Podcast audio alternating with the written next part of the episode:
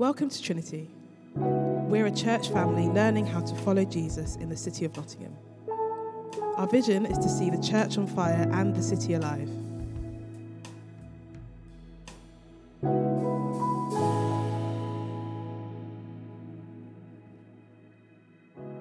Today's reading is taken from Ruth chapter 3. You can read from your Bibles or on the screen. One day, Ruth's mother in law, Naomi, said to her, My daughter, I must find a home for you where you will be well provided for. Now, Boaz, with whose woman you have worked, is a relative of ours. Tonight, he will be winnowing barley on the threshing floor. Wash, put on perfume, and get dressed in your best clothes. Then go down to the threshing floor, but don't let him know you are there until he has finished eating and drinking. When he lies down, note the place where he is lying, then go and uncover his feet and lie down. He will tell you what to do. I will do whatever you say, Ruth answered. So she went down to the threshing floor and did everything her mother in law told her to do. When Boaz had finished eating and drinking and was in good spirits, he went over to lie down at the far end of the grain pile. Ruth approached quietly, uncovered his feet, and lay down. In the middle of the night, something startled the man. He turned, and there was a woman lying at his feet. Who are you? he asked. I'm your servant Ruth, she said. Spread the corner of your garment over me, since you're a guardian redeemer of our family. The Lord bless you, my daughter, he replied. This kindness is greater than that which you showed earlier. You have not run after the young younger men, whether rich or poor. And now, my daughter, don't be afraid. I will do for all you ask. All the people of my town know that you're a woman of noble character. Although it is true that I'm a guardian redeemer of a family, there is another who is more closely related than I. Stay here for the night, and in the morning, if he wants to do his duty as your guardian redeemer, good, let him redeem you. But if he is not willing, as surely as the Lord lives, I will do it. Lie here until morning. So she lay at his feet until morning, but got up before anyone could be recognized, and he said, No one must know that a woman came to the threshing floor. He also said, Bring me the shawl you're wearing and hold it out. When she did so, he poured out poured into it six measures of barley and placed the bundle on her. Then he went back to town. When Ruth came to her mother in law, Naomi asked, How did it go, my daughter? Then she told her everything Boaz had done for her, and added, He gave me these six measures of barley, saying, Don't go back to your mother in law empty handed.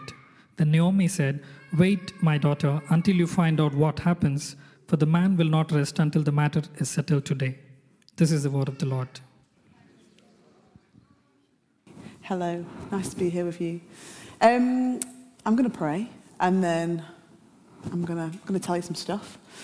Uh, so, Jesus, I thank you so much for every single person in this room. Lord, thank you that you have called them here this, this evening, that you are with us, Jesus. And I pray, Lord, now that you would open our ears to hear what you have to say to us this evening. God, I thank you that it'll be different for every person in this room. But Lord, open our ears, open our hearts. We want to hear from you, Jesus. And God, I pray that you'd help me to say the things that you want me to say. Amen. Amen. Has anyone ever been to Soul Survivor before? Can you put your hand up if you've been Soul Survivor? Oh, there's a lot in the room. I love that. Um, when I was 18, I did a gap year of Soul Survivor, and it was called Soul 61. Um, yeah, it was like that. Everything you're thinking, it was like that. Um, but part of the gap year, we had to go to all four Soul Survivors and Momentum at that time, back to back, and we just like went for it as part of this gap year. And we were on a different team at the Soul Survivor Festival each of the weeks. And so one week I was on this team called the Fringe Team, and it's a bit mysterious. I didn't know that the Fringe Team existed. But the Fringe Team is basically this team that when everyone's in the meetings, the fringe team go out around the big top or they go out into the fields and basically see who's not going to the sessions. in a nice way, we were there to like chat with them. It wasn't like, come on, get into the sessions. Um, I probably should say, if you haven't been to Soul Survivor before, it's a big Christian festival for young people, and there's thousands of young people meet, they worship Jesus. Um, we have an absolute whale of a time. Um, but anyway, so I was on the fringe team, and I was teamed up with this absolutely crazy guy. He was also on the fringe team. And he was like really prophetic and was like not ashamed about Jesus at all. Um, and I was little old me who felt a bit nervous about talking to these teenagers smoking weed outside of the big top.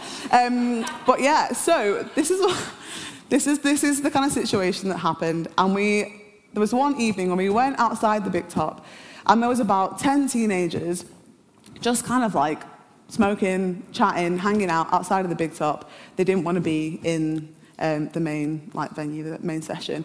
And I ended up talking to this boy, and I just sat down next to this 13-year-old boy, and we were just chatting, and I, um, he started telling me a story, and he basically like he wasn't a happy young man. He was a bit well, really, really broken, and really angry, and really angry at Jesus and for what had happened in his life. He had a really difficult childhood. Um, his, his dad had passed away. He then had got a, another, um, like a stepdad, who wasn't really nice to him. So he'd been through a lot by the time he was 13.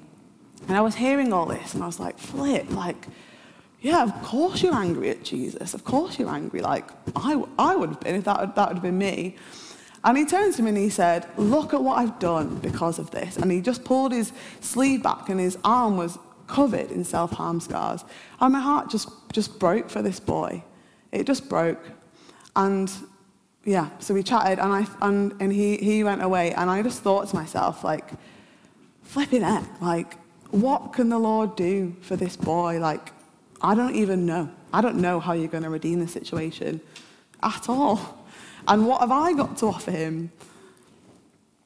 And so there was a few, a few of them around, and I began t- chatting to some of the other boys, and I just said, like, oh, do you think we should, like, pray for that, for that, for this guy? And they were like, yeah, yeah, yeah, yeah, yeah, we should, we should, we should. Which was like, okay, well, that's good. The boy, the, the mates are on board.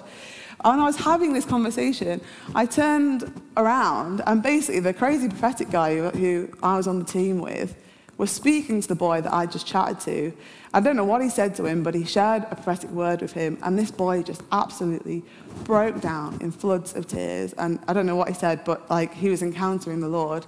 And so a few of us gathered around him, and um, I don't think everyone knew his story, but I just thought I'm just going to like be like vaguely brave between me and the Lord, and I thought I'm going to put my hand on his arm and just like see what happens.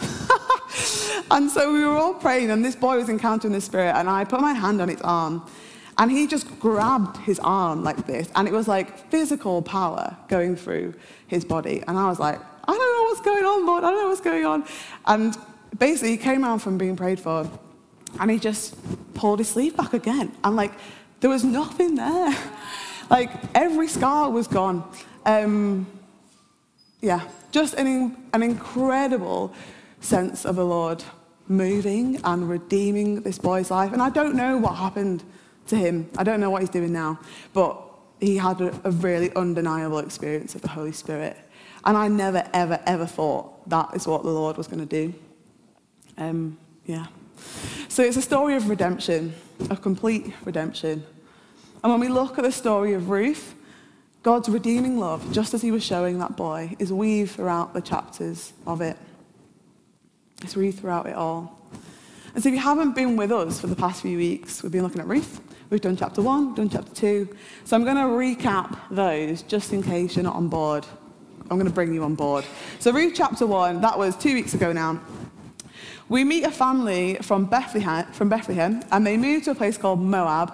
The family is, so we've got dad, who's Elimelech, mum, who's Naomi.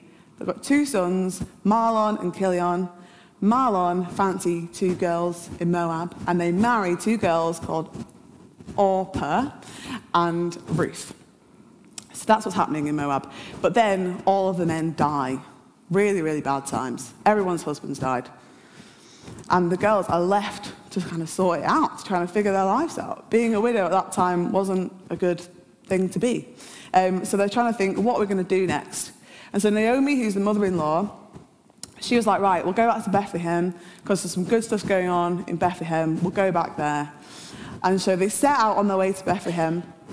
As they're on the journey, Naomi probably has a bit of a revelation, and she just says to Orpah and to Ruth, she's like, you know what, like, Why am I bringing you to Bethlehem? I've got no security for you, no provision, no money, no food, no nothing. Don't come. Go back to where you're from. And so Orpah is like, yeah, all right, I'm going to go back to Moab. And she does. Fair dues. But Ruth is like, no, you're my mother in law. I'm going to cling to you. I want to be with you. I'm going to commit to this relationship. And she says those famous verses that you probably heard that says, Your people will be my people, and your God, my God. She clings to Naomi.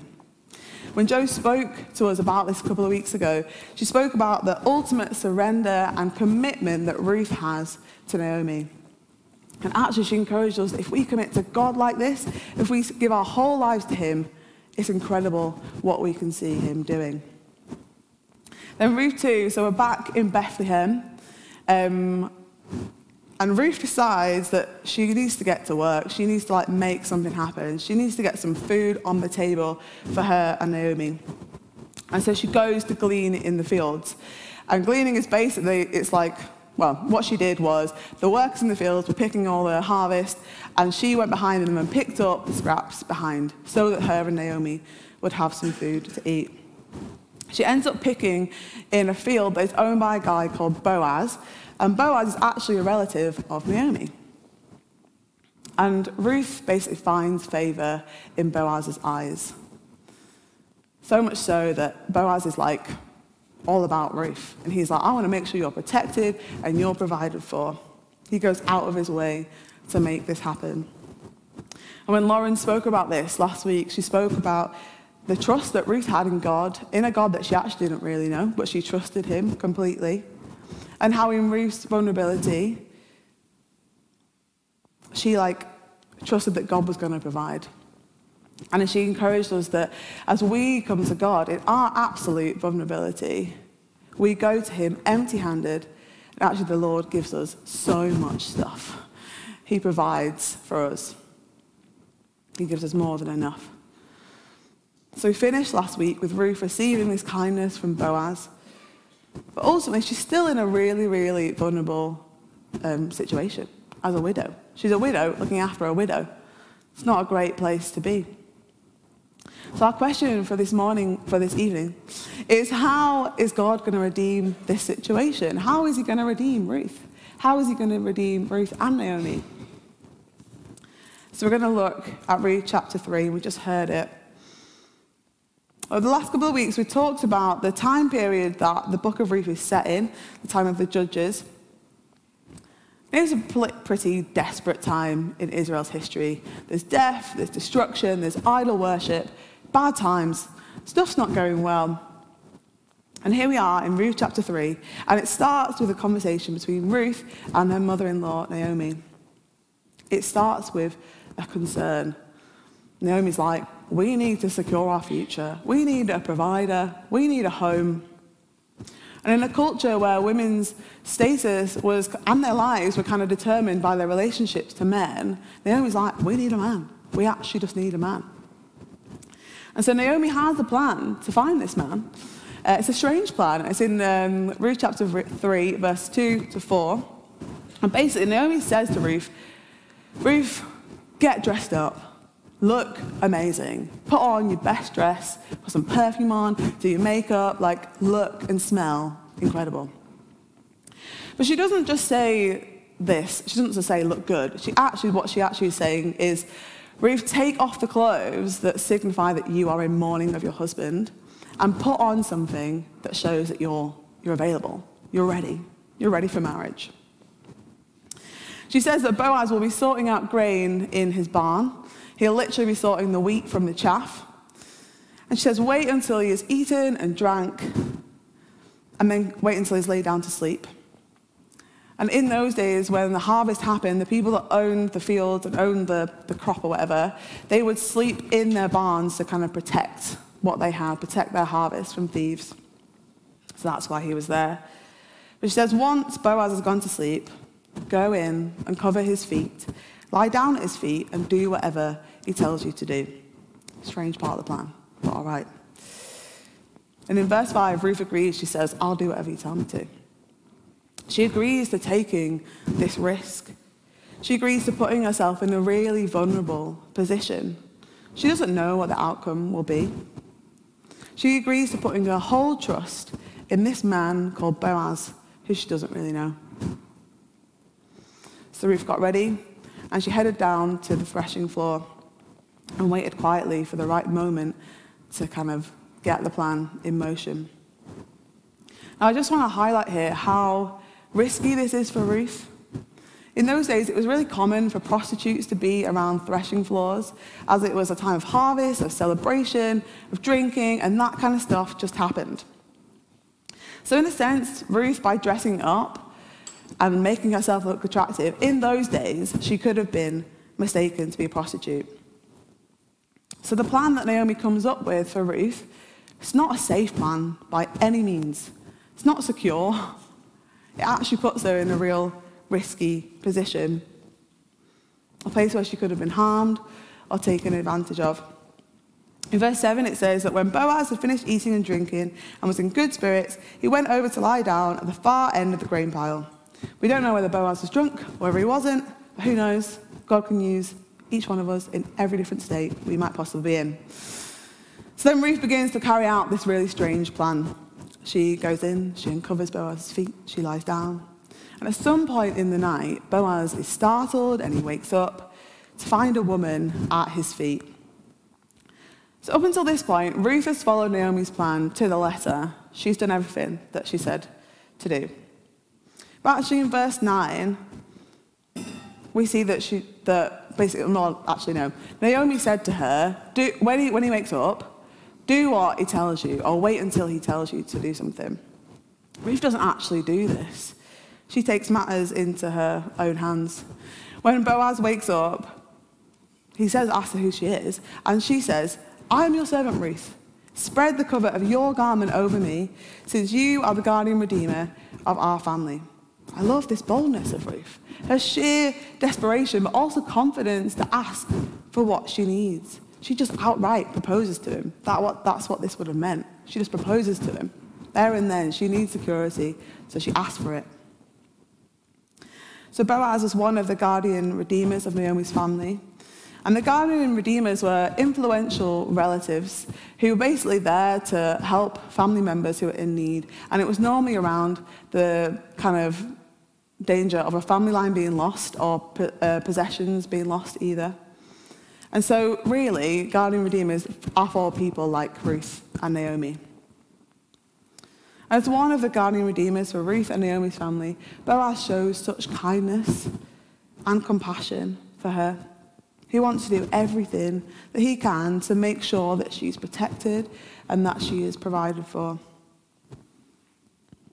We see in verse 12 that Boaz says there's actually another guardian redeemer who is a closer relative to Ruth, who's actually in line to redeem her and Naomi. And so he should be asked first as to whether he wants to take on Ruth and Naomi. So Ruth stays there for the night, and then she leaves before anyone wakes up. But Boaz doesn't want to send her home empty handed. We see that in chapter 2 as well. He's, he's a generous man. And so he sends her home with loads and loads of food. Ruth goes home and tells Naomi what happened, and then they wait to find out what will happen between the two guardian redeemers. So, what is this saying about Ruth? It says that she's so committed to Naomi. We saw that in chapter one, but we see it again here that she's willing to risk her life for the future and security of Naomi. She's willing to risk it all. And she is bold as well. She completely defies the expectations of what it was to be a woman in those days. She's the one who speaks first. She proposes to Boaz. She has a need and she presents it before him. She's bold. She doesn't wait for Boaz. And Boaz, what does it say about him? He could be trusted. He doesn't kick Ruth out when he's woken up in the middle of the night and he finds a strange woman at the end of his bed. He doesn't take advantage of her. He's a man of good character. And as I said before, Ruth could have been mistaken for a prostitute. And in some ways, she's kind of putting herself in that position. But Boaz doesn't treat her like that at all. He treats her with ultimate respect and honour. We looked this week at what um, Boaz is, what his name means, and it means swift. And Boaz is swift to help Ruth. He listens to what she needs and then he promises to go above and beyond to make sure that it happens for her. When you look at the relationship of Ruth and Boaz in the context they were in, is a complete contrast to what was going on in the world, in their world. In the time of the judges, it was one bad leader after another, really poor leadership, and actually increasingly worse as it went on. And the way they treated women in those days was absolutely horrific. Into this story, this culture, comes Boaz, who shows us what a good leader could be like. He's honourable, he's compassionate, he's honest, and he upholds women. From the moment he meets Ruth, he upholds her and he treats her with respect and honour. Boaz shows himself to be a godly man. And we take this on a larger scale, we can see how the people in this story can be projected onto the larger scale of what God is doing and is still doing in the world.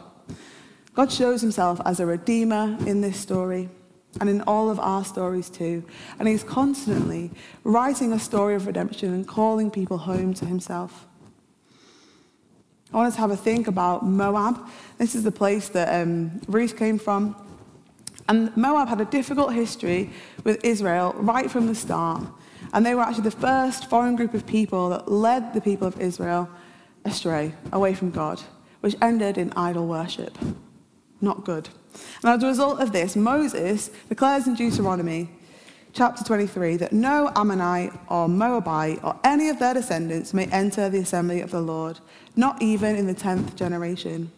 No Moabite will enter the assembly of the Lord, not even in the 10th generation. And as we know from our text today, Ruth was a Moabite woman.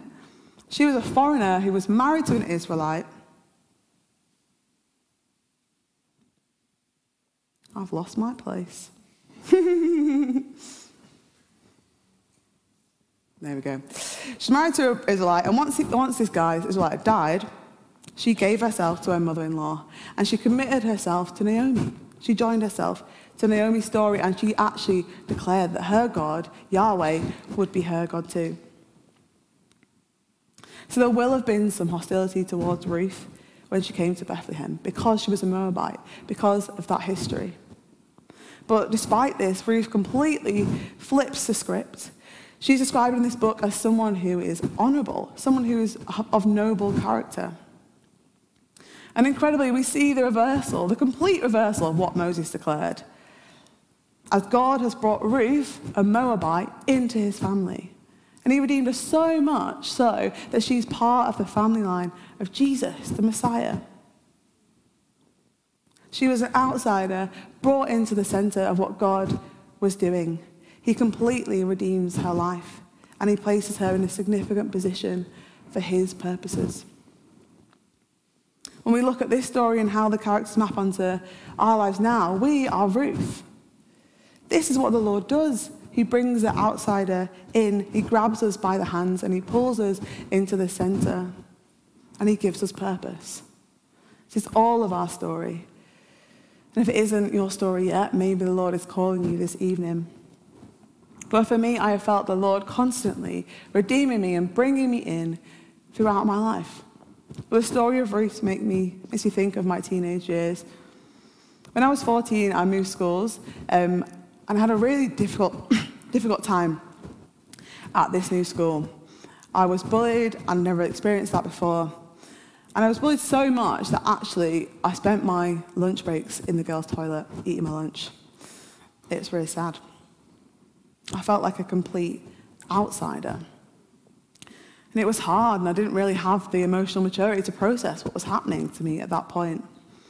However, there was a real flip side to this season for me. Even though I was desperately lonely, it was a time that I actually first realized what it was like to have a relationship with God.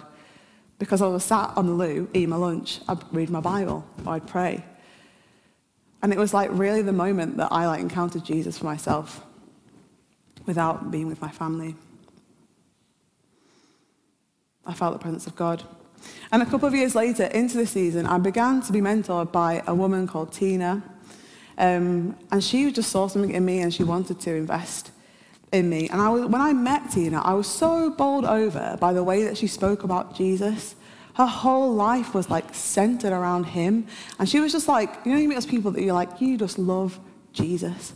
That's what she was like. And I'd never met anyone like that before. And I was like, she's so buzzing that she wanted to mentor, that she wanted to mentor me. And so every week she basically would pick me up after school and she would drive me to a dance class. And because of the distance of the dance class, we actually ended up spending like a couple of hours in the car every week just chatting about Jesus and about our lives. The contrast in my life was so huge at that point. At that point, because at three o'clock, I was feeling like an outsider, like why am I at this school? This is awful. I'm so lonely. I've got no friends. And then four o'clock, I was in a car with Tina, and she was like invested into me. We were talking about Jesus. We felt the Holy Spirit, and it was just beautiful. And I felt like an insider. And through my like this mentoring relationship I had with her, I felt the Lord draw me in to like closer intimacy with Him. What Tina had, I wanted for myself. I wanted to know what a life centered around Jesus was going to be like because it was definitely going to be better than the one that I was living before. Through her, I experienced Jesus grabbing my hands in this desperate loneliness and drawing me closer to Him. He redeemed me. The story of Ruth is a story of redemption. The Lord, like Boaz, looks at us, the foreigner, the ones on the outside, and he goes out of his way to bring us in, to provide for us, to make sure that we're looked after. Jesus is the ultimate guardian redeemer who willingly sacrifices himself for each one of us so that every single person in this room, no matter your background or your history, he wants us to do that. So he wants to do that for us, so he can provide for us, he can look after us. And he wants to bring us into his family forever. He shows us this through his death and his resurrection. He has completely redeemed us. He's took on all of our shame, our guilt, our addictions, our behaviors, our selfishness. He's took it upon himself. And he died so that every single person could have complete forgiveness. And then he went step one step further and he rose from the dead to show us that it's all over. That we actually don't have to live under any of that weight anymore. We can have freedom and life through him. He is our Redeemer.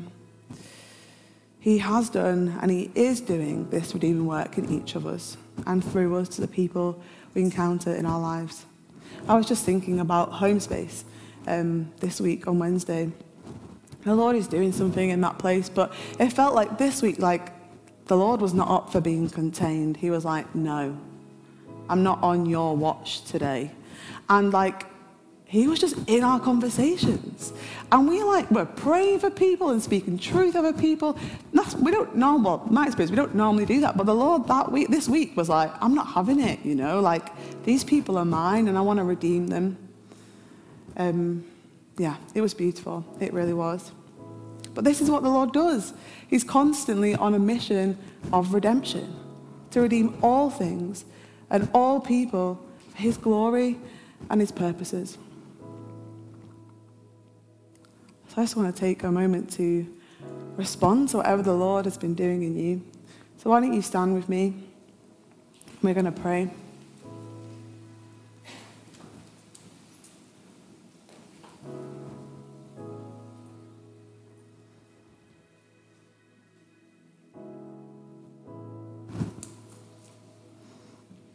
Is here already, but I'm just going to invite him again to make himself known to us.